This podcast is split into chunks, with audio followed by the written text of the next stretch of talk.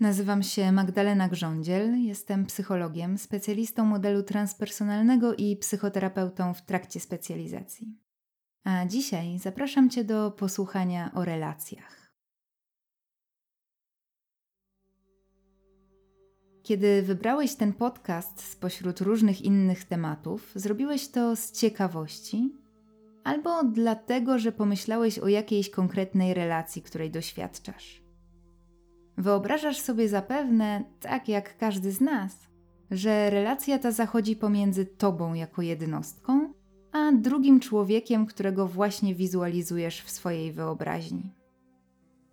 Gdy jednak posadzimy naprzeciwko siebie dwoje ludzi i zaczniemy ich obserwować, uważnie słuchać, a potem poprosimy każdego z osobna, by o tej relacji nam opowiedział, dojdziemy do ciekawych wniosków.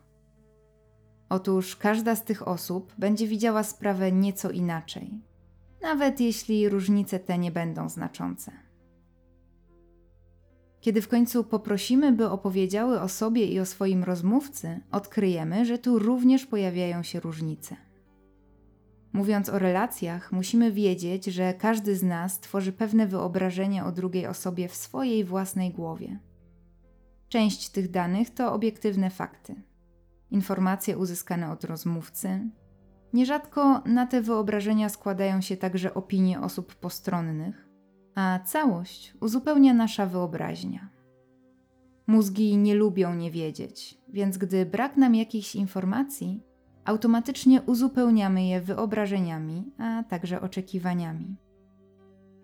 Dokładnie to samo robimy z samymi sobą. Tworzymy w naszych głowach wyobrażenia na temat tego, jacy jesteśmy.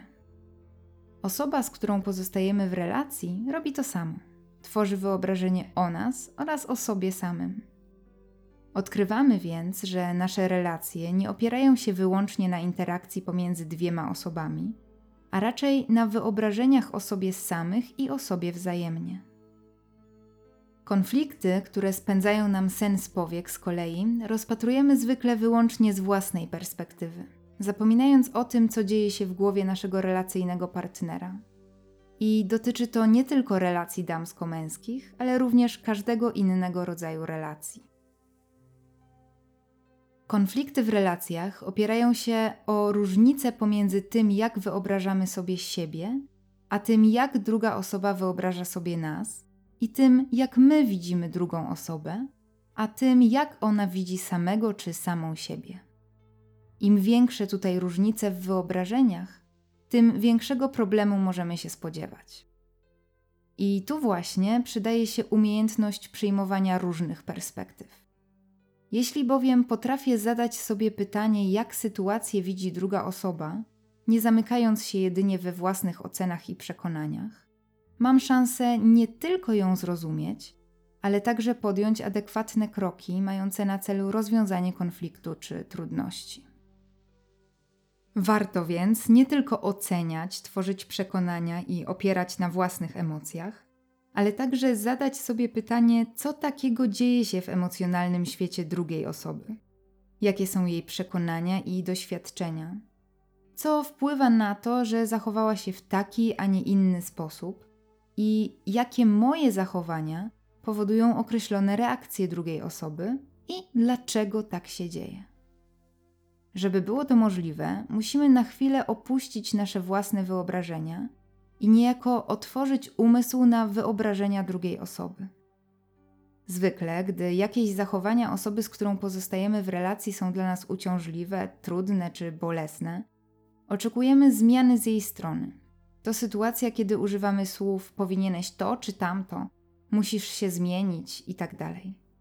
Jeśli doświadczyłeś takiej sytuacji, wiesz zapewne, że rzadko przynosi to oczekiwany efekt. Jeśli osoba o imieniu Basia zachowuje się w pewien określony sposób, a jej relacyjny partner Andrzej wykazuje zachowania, które okrutnie wkurzają Basię, i będzie ona oczekiwać, że Andrzej zmieni repertuar zachowań po tym, jak powie mu, że musi czy powinien to zrobić, może się niestety nie doczekać. Jeśli natomiast Basia zacznie zmianę od siebie i to ona zacznie zachowywać się inaczej niż dotąd, Andrzej będzie musiał zbudować nowe zachowania w reakcji na zmianę Basi. Jeśli więc chcesz, aby Twoja partnerka przestała traktować Cię jak dziecko, wykazując zachowania z repertuaru typowych zachowań matek, wydając Ci polecenia, mówiąc kiedy masz założyć czapkę, a kiedy zjeść obiad, nie oczekuj, że przestanie to robić, kiedy jej o tym powiesz. Najpierw sam musisz przestać zachowywać się jak syn. Sprawdź, jakie Twoje zachowania mogą wywoływać w niej takie nieświadome reakcje i spróbuj zacząć zachowywać się inaczej. Kiedy osoba A zachowuje się w określony sposób, osoba B reaguje w określony sposób. Gdy w zachowaniach osoby A nastąpi jakaś zmiana, siłą rzeczy musi nastąpić także w zachowaniach osoby B. To po prostu proces nieświadomy. Warto pamiętać też o tym, że konflikty w relacjach wiążą się także z faktem, że zwyczajnie zmieniamy się w czasie pod względem naszych potrzeb i wartości. Kiedy Basia i Andrzej zaczynają budować relacje w wieku lat 20, ich potrzeby pokrywają się. Chcą na przykład dobrze się bawić, skończyć studia, znaleźć dobrą pracę, utrzymywać relacje z przyjaciółmi, a weekendy spędzać na domówkach i imprezach. Ich wartości to przyjaźń i dobra zabawa. Jednak po 10 latach sprawa może wyglądać nieco inaczej, i choć jedno z nich, niech będzie Andrzej, może mieć przekonanie, że nic pod tym względem się nie zmieniło i nadal najlepiej czuje się podczas wspólnych wypadów do znajomych i grania na konsoli. Drugie, w tym przypadku Basia, może mieć już inne potrzeby i wartości. Dopóki o tym nie porozmawiają i nie staną się świadomi zmian, jakie zaszły, nie będą w stanie się dogadać. Dlatego naprawdę warto usiąść i porozmawiać z partnerem o bieżących potrzebach i wartościach, a także obowiązkach, jakie z relacją się wiążą, biorąc pod uwagę zarówno własną perspektywę, jak i perspektywę drugiej strony.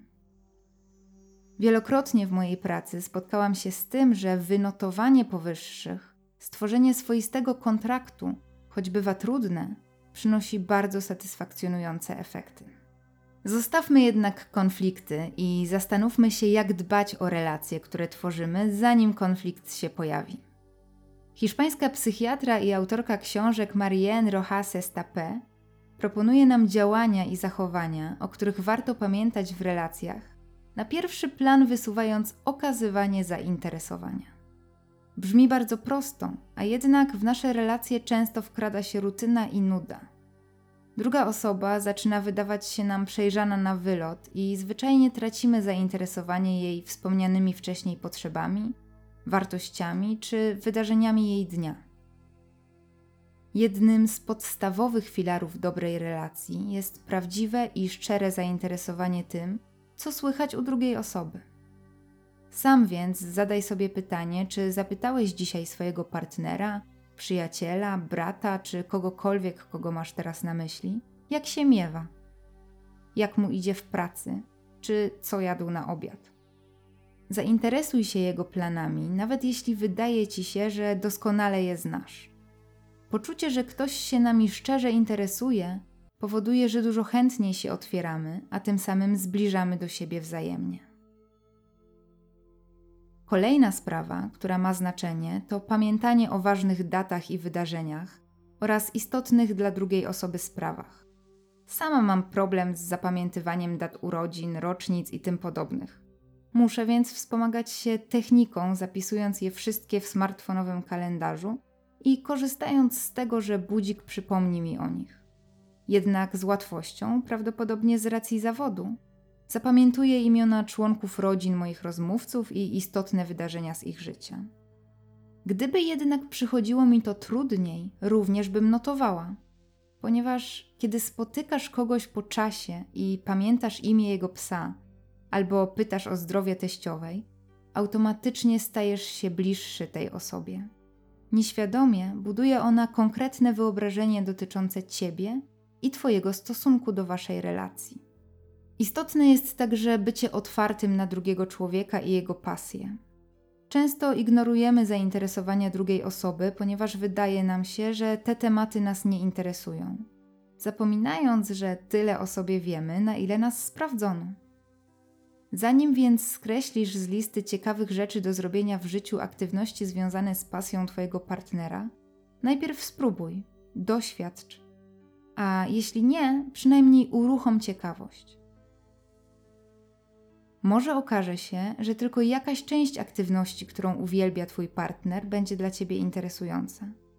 I nie chodzi tu o to, by robić coś na siłę, ale raczej o to, by zachować postawę otwartości i ciekawości.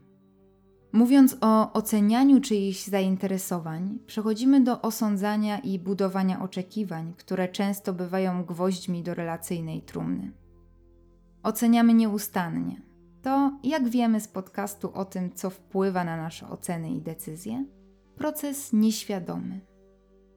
Sami jednak nie lubimy być oceniani Dlatego trenując nieosądzanie innych, warto zacząć od siebie, zamiast oceny, korzystając ze zdolności rozumienia. Nie wszyscy muszą nas lubić i my nie musimy lubić wszystkich. Warto jednak wiedzieć, jakie osoby chcemy mieć blisko siebie, a jakie kontakty nam nie służą, zachowując granice i jednocześnie nie krzywdząc. Oczekiwania, zwłaszcza te powstałe tylko w naszej głowie i niezwerbalizowane, to jeden z naszych największych demonów. Ileż to razy oczekujemy, że ktoś domyśli się o co nam chodzi. Męczymy z własnymi myślami krążącymi wokół danego tematu tylko po to, by ostatecznie spotkać się z wielkim rozczarowaniem. No bo on czy ona jednak nie domyślił się. Otóż ludzie się nie domyślają. Nie domyślają się, ponieważ nie posiadają szklanej kuli, która mogłaby przybliżyć im myśli drugiej osoby. Jeśli więc mamy jakieś potrzeby, jest nam z czymś trudno i chcemy, aby druga osoba o tym wiedziała, po prostu musimy jej powiedzieć. To często trudniejsze niż oczekiwanie, że druga osoba się domyśli, jednak może zaoszczędzić sporo czasu, frustracji i rozczarowań. Kolejna, ważna relacyjna zasada to nienarzucanie własnych przekonań i wartości innym. I znów nie chodzi o udawanie kogoś, kim się nie jest, wręcz przeciwnie. Chodzi o pozwolenie sobie na bycie sobą, życie w zgodzie z własnymi wartościami i jednoczesne pozwalanie innym na bycie sobą i życie w zgodzie z ich przekonaniami i wartościami. Jeśli uważasz, że coś jest dobre, bądź tego przykładem. Zainteresuj drugą osobę Twoim stylem życia, ale nie narzucaj jego. Im bardziej coś komuś narzucamy, z tym większym oporem się spotykamy.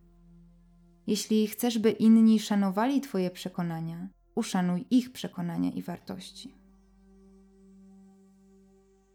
Pomagaj innym i sam proś o pomoc, kiedy jej potrzebujesz. Lubimy mieć poczucie bezpieczeństwa i oczywiście cudownie jest wtedy, kiedy możemy dać je sobie samodzielnie. Jednak w życiu każdego z nas zdarzają się sytuacje, gdy potrzebujemy skorzystać z pomocy kogoś z zewnątrz. Każdy z nas potrzebuje czasami pomocnej dłoni czy zwykłego przytulenia. To ważne, by umieć poprosić o wsparcie, a także dać drugiej osobie poczucie, że ona może zrobić to samo w trudnej chwili. I tutaj zataczamy koło, znajdując się znów w temacie nieosądzania. Bowiem chętniej poprosimy o pomoc kogoś, kto pozwala nam czuć się akceptowanymi, bez osądzania. I tutaj warto wspomnieć, jak ważne jest także to, co mówimy o osobach trzecich. Dyskrecja i zaufanie to towary deficytowe. Jeśli chcesz budować wartościowe przyjaźnie, warto nie opierać ich na krytykowaniu innych.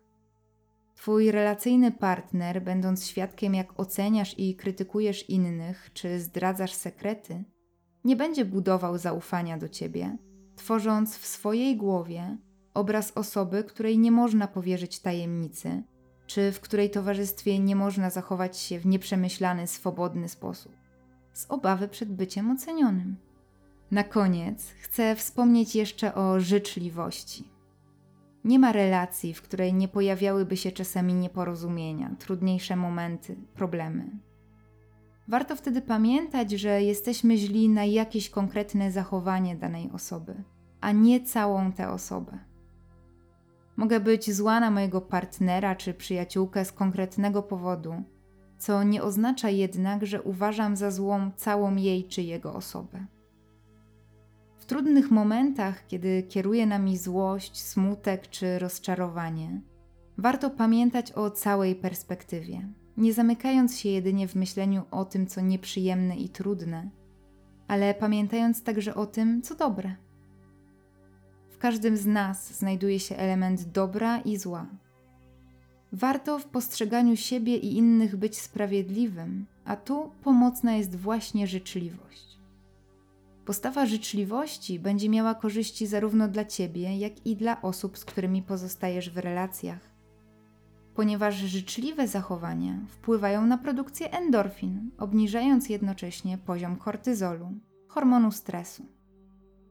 Jak podaje wspomniana wcześniej psychiatra, już samo obserwowanie uprzejmych, życzliwych ludzi wpływa na poprawę naszego nastroju. Budując relacje i pracując nad ich stabilnością, warto pamiętać o wszystkich wspomnianych przed chwilą czynnikach.